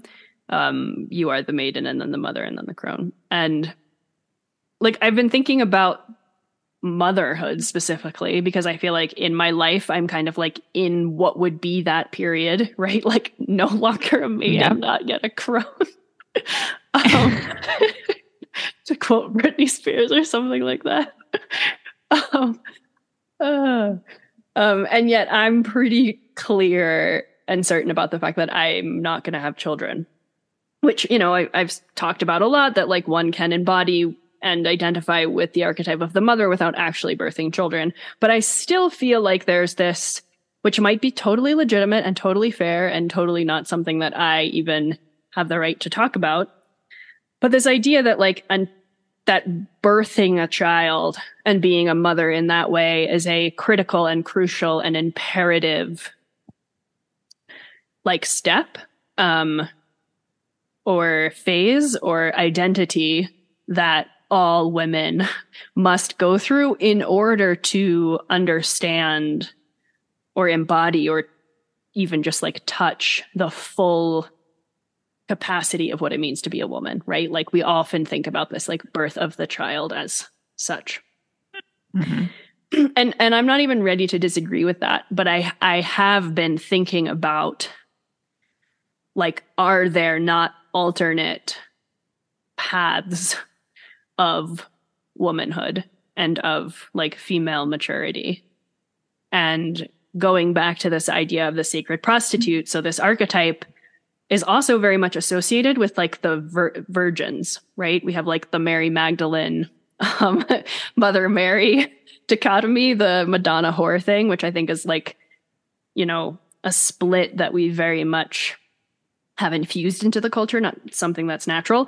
But even still, like to me, I can see, you know, in the definition of virgin and of itself is not one like a woman who hasn't had sex, but um, you know, virgin and virginal from the dominant culture, from man, aka patriarchy.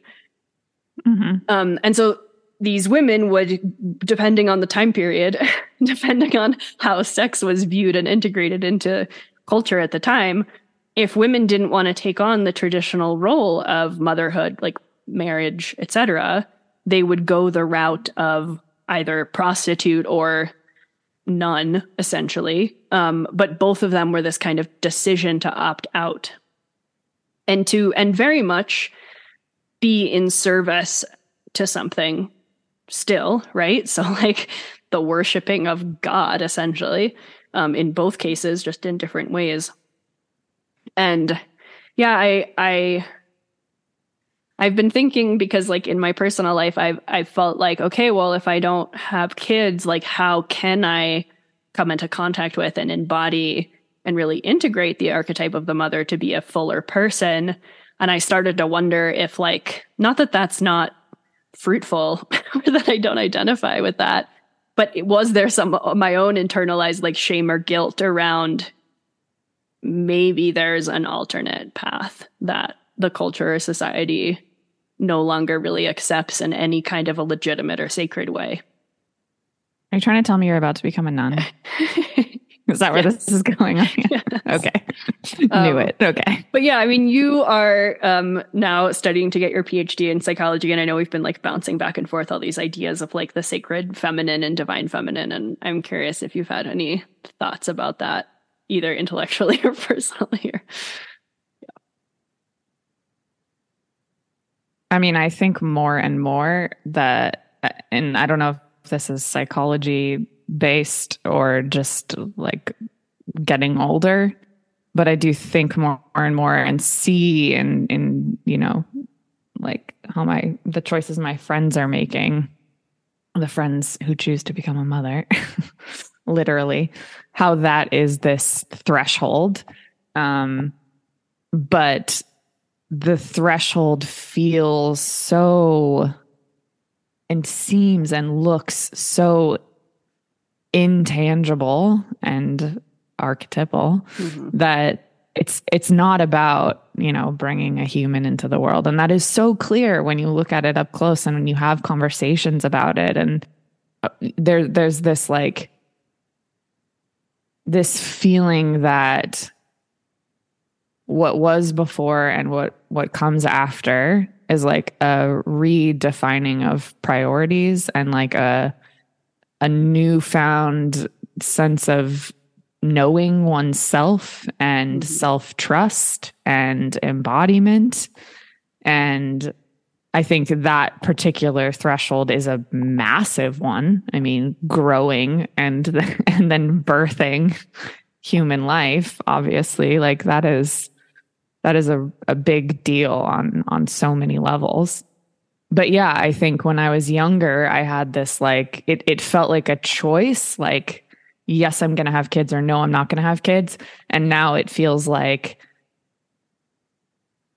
I mean, obviously there is still that choice, but there's also this sense of how am I going to grow up?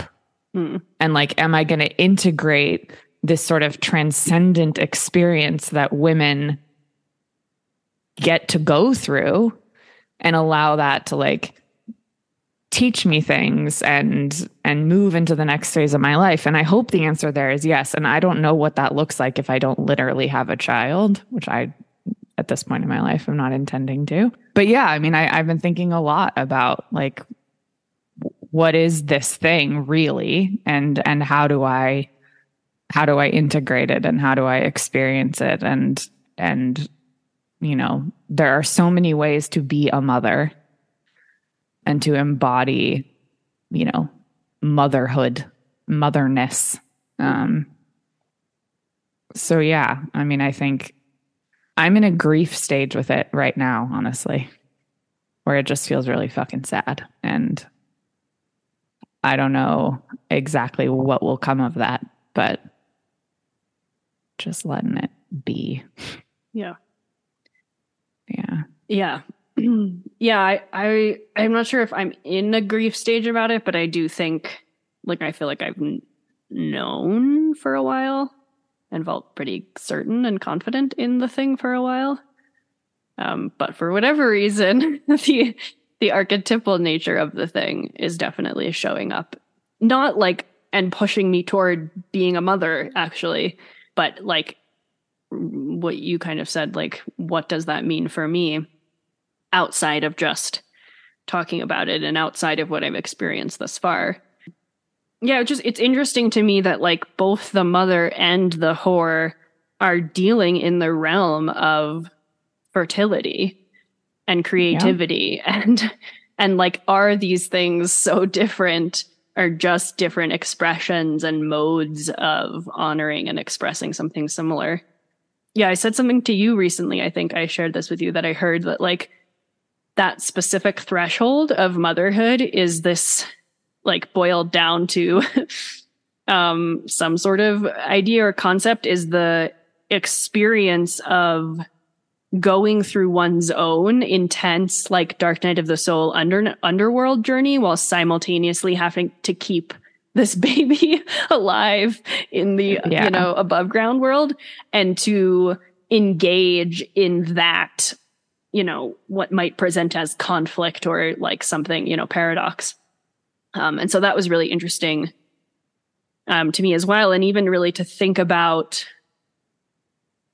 you know, the past year, like, you know, in my prior Dark Night of the Soul experience, like there, I mean, yes, I was kind of keeping myself alive, but I was very much like in the underworld. Like it was just like not, I was not highly functioning in the real world, let's say.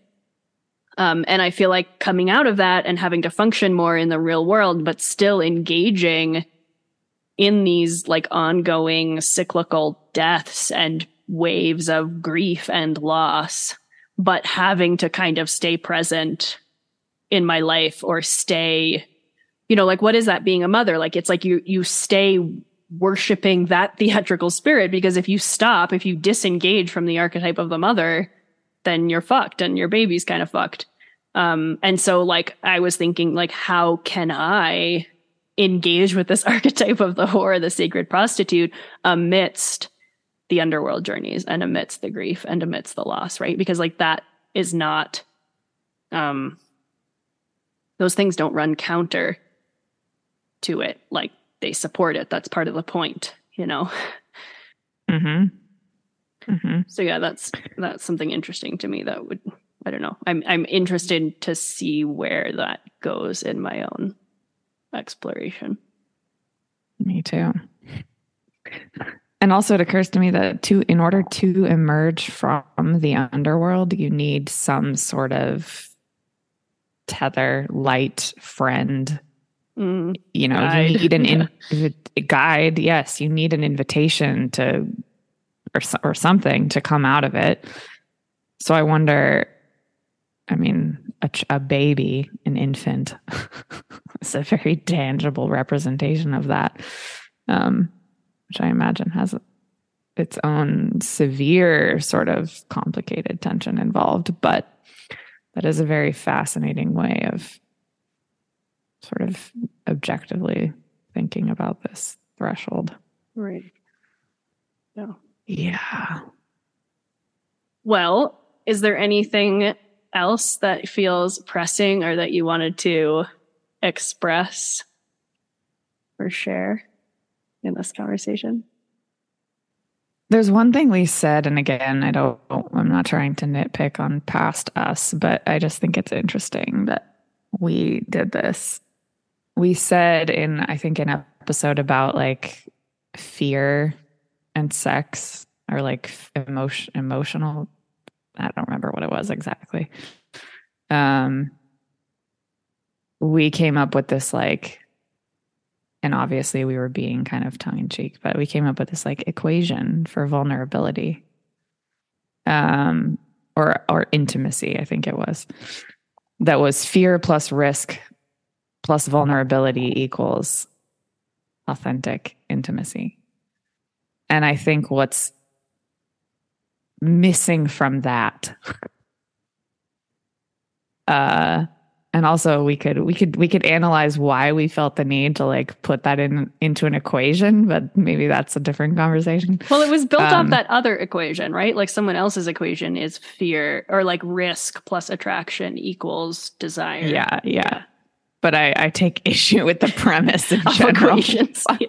yeah why did Yeah. we buy into that but anyway Okay, go on, go but on. i just think i just think what's missing from that is like compassion and like for the self and for the other because there that's part of the spaciousness i think for me is like understanding obviously that like any sort of relationship to one's identity or like growth within that or exploration of it yeah you need fear you need risk you need all those things.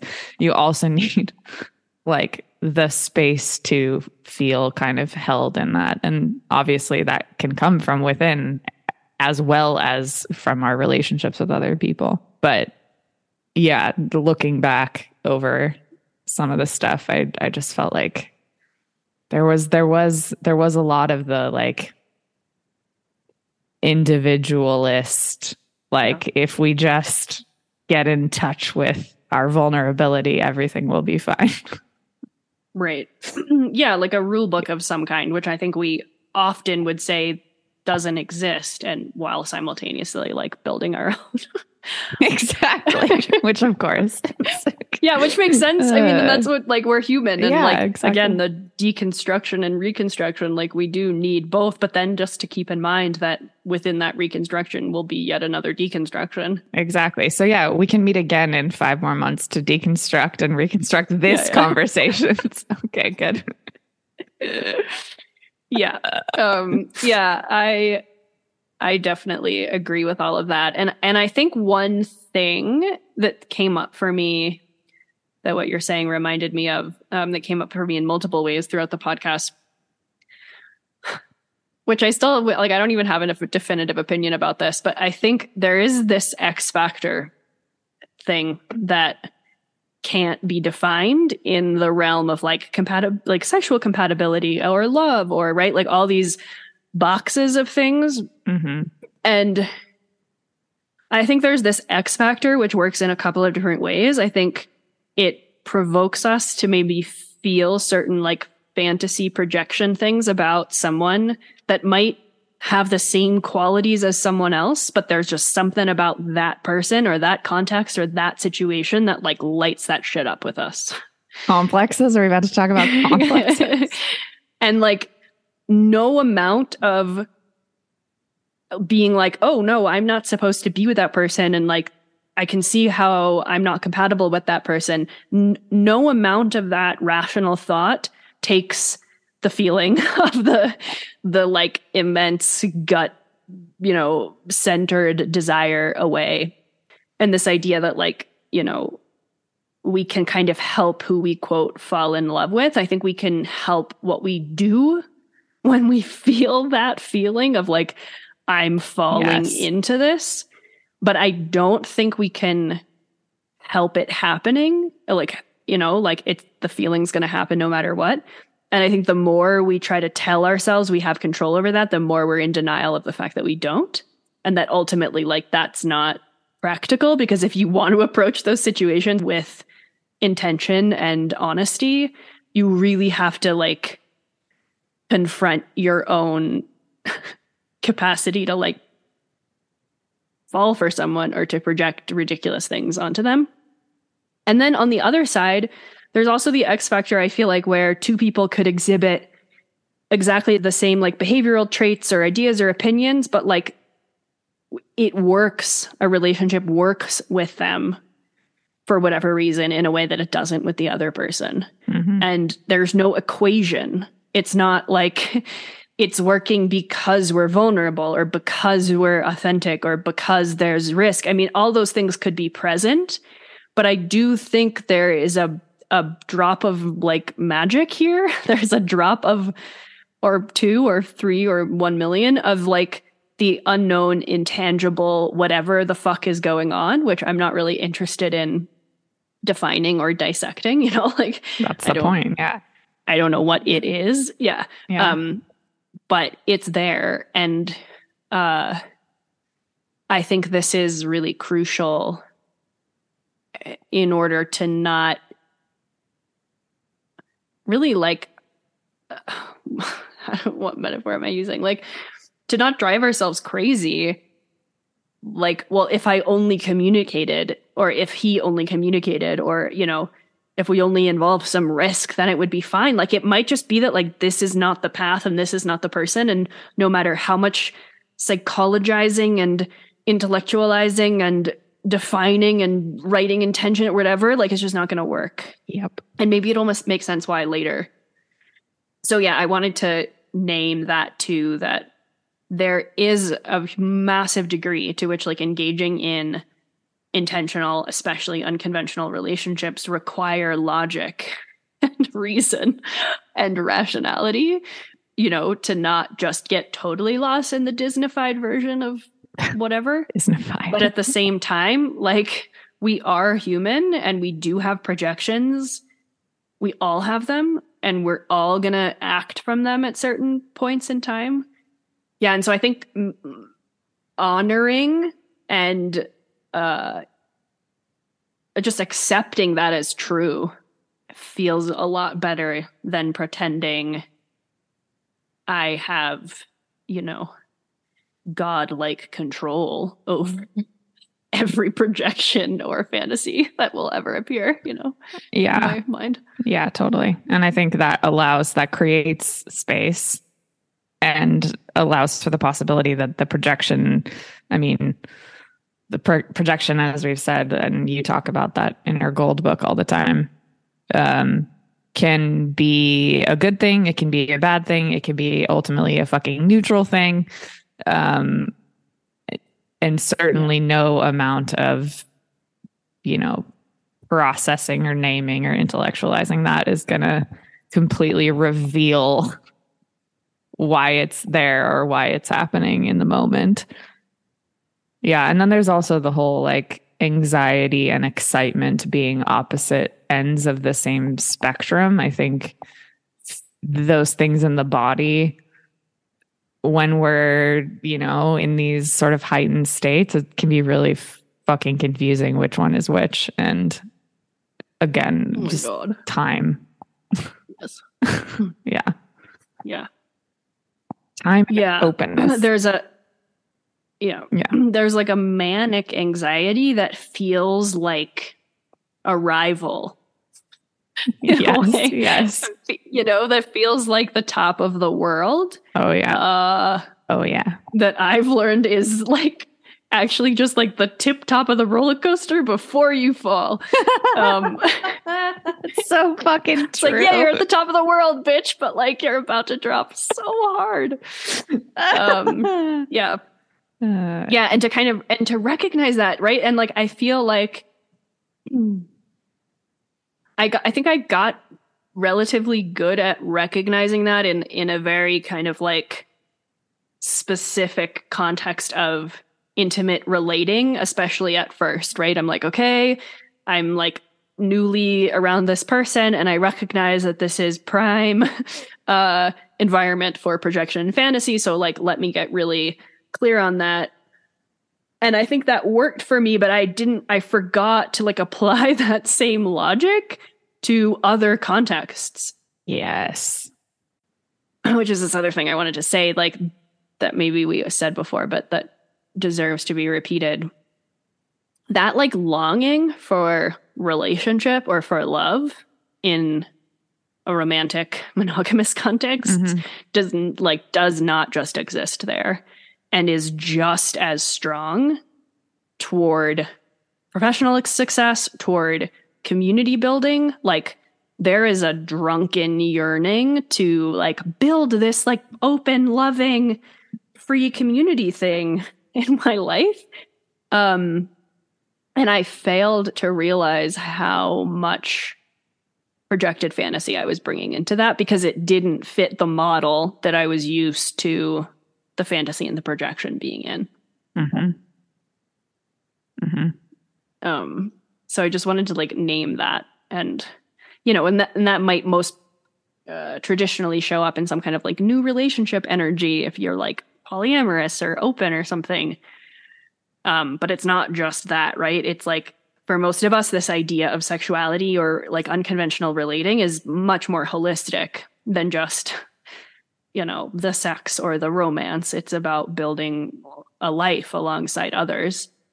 And to do that, to like re-tribalize to me is just as sacred of and just as difficult and just maybe as impossible of a thing as it is to like worship at the altar of the whore and to embody the whore archetype in our lives, right? Like we're trying to do these maybe what feel like and are natural, fundamental, true, authentic parts of us, but in these wildly hostile contexts in both a sort of personal and collective sense, and to just be a lot more humble to how difficult that really is.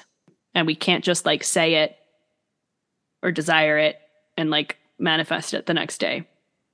There's going to be a lot of um, failures and death along the way. Well, yeah, that's the thing. I mean, if you know, with everything that's new, there's death and potentially grief. And I think a lot of this sort of inflated, like emotional expression or um, inflated even way of interacting with people or ideas is about avoiding grief and avoiding sadness and yeah, like it works for a while, but ultimately it stops working and that roller coaster fucking falls many feet and you feel like you're going to throw up yeah. or whatever. And maybe you do. And maybe you do. feel way better after. yeah, okay. It's a cycle, guys. Okay. yeah, sometimes you just really need to puke. It really is the solution. That's true. Yeah. um well yeah, as per usual, I'm sure we could go on, but I feel like this was a good kind of representation and um yeah, space and time for us to explore Great. this ongoing topic. and thing in our lives. Yes, thank you for having me on this millennials guide. Do you want to like give everyone an update on what you're doing in your life? Uh, I am in a clinical psychology PhD program, and I'm living somewhere new, which is Santa Barbara, and I'm so busy. I don't even know how the days go by. I don't even know what busy means anymore, actually, either, but that's okay. it's great. I'm in love with it. Maybe I should examine that.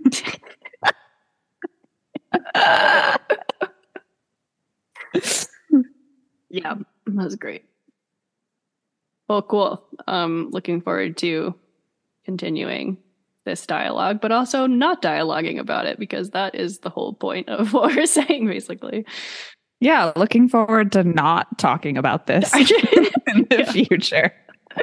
Hope you guys enjoyed this because it's not happening anymore. Uh, no, no, no. Um, it might occasionally, but yeah, I'm I'm looking forward to having Erin back on and talking about lots of different things, especially as her program progresses. And yeah, it'll be interesting to continue to drop in here occasionally to see what's there. Definitely. Would love to. Yes. Till next time. Hello, everybody. Thank you for sticking around and listening to that conversation. I hope you found it fruitful. If you have any thoughts or questions or just anything that you'd like to share, you can actually comment and share your thoughts on every podcast that I release through Substack. When you sign up for Substack, you also get access to information about our book club. You can join that um, and get access to lots of free bonus content that I send out. Totally free. You can donate if you have the means, but otherwise, it's free. Anya Kaats, A N Y A dot Substack, S U B S T A C K dot com. And if you want information specifically about the book club and how to sign up for that, you can do it um, again, anyakaats.substack.com and then forward slash book dash club. So if you sign up for just Substack, you won't actually get access to the book club emails. Um, I send a bunch of those, so I want to make sure that they're opt-in only. Um, so that post, anyakaats.substack.com slash book club, book dash club, uh, will tell you exactly how to sign up for the book club emails. We just finished a book called Open to Desire, The Truth About What the Buddha Taught by Mark Epstein. Uh, Mark was a guest on the show a couple years ago. We talked about another one of his books called The Trauma of Everyday Life. Uh, and this past month we read Open to Desire. I've picked all the book club, all the books for the next six months. Um, uh, based on astrological themes. So it just so happened that this new iteration of the book club was aligning with the new astrological new year, starting with Aries. So we read a book about desire. Uh, this month now we're in Taurus season, so we're going to be reading um, Matter and Desire by Andreas Weber. Uh, so that's really exciting. And we just started, so lots and lots of time to join. Um, again, if you would like to participate, anyakaats.substack.com forward slash book dash club. We'll give you all the deets. Um, what else? Uh, there, the course that I mentioned, I, I spoke a lot about this uh, talk uh, with Genevieve Sophia Dow in the conversation. This was a course called Restoring Masculinity that featured this conversation. Um, it was offered through Advaya, A D V A Y A dot org. Uh, they offer lots of really amazing courses that kind of focus in ecology, spirituality, mythology. It's kind of like live podcast series, essentially. Um, so there's a host and a topic and they invite people in. So this was uh, hosted, the one that I participated in and spoke about was hosted by Ian McKenzie. Um, and I don't believe it's uh, the course, it was live, and I don't believe it's offered as a recording quite yet. Um, but I do know that Advaya is opening up a membership platform and does offer uh, courses that were previously offered live as a kind of prepackaged option. So, uh, yeah, I will include links to Advaya. They have lots of stuff. They actually have a course that you can buy uh, taught by Andreas Weber, who's the author of the book that we're going to read for this month's book club. So lots of cool stuff there. I'm going to play you out with a song called You Are What You Can't by Natalie Tate. Uh, it was funny. I was teaching a contact beyond contact dance class here in Crestone, and um, someone who uh, attends said that some of my music reminded me of Natalie Tate and asked if I'd ever heard of any of it, and I really hadn't. Um, but the song really this song really spoke to me and spoke to, I think, a lot of what I've been experiencing recently regarding like just disappointment around how things have worked out relationally and communally. Um, I think it's been a rough go for so many of us. And at first, I kind of heard this song and it felt very much kind of like a, yeah, like revenge fuck you song. Um, but then I kind of re listened to it after Erin and my conversation and, and sort of heard a lot of my own uh, errors and idealizations in it as well. So I I figured I'd pick that to play you out with. Um, this is You Are What You Can't by Natalie Tate. Please enjoy. Uh, please enjoy the rest of your day or your sleep uh, or your month or your week, however you um, most like to see time and wherever you are in the world. Uh, great to be back in front of this microphone and looking forward to bringing you more episodes soon. Sending you all love.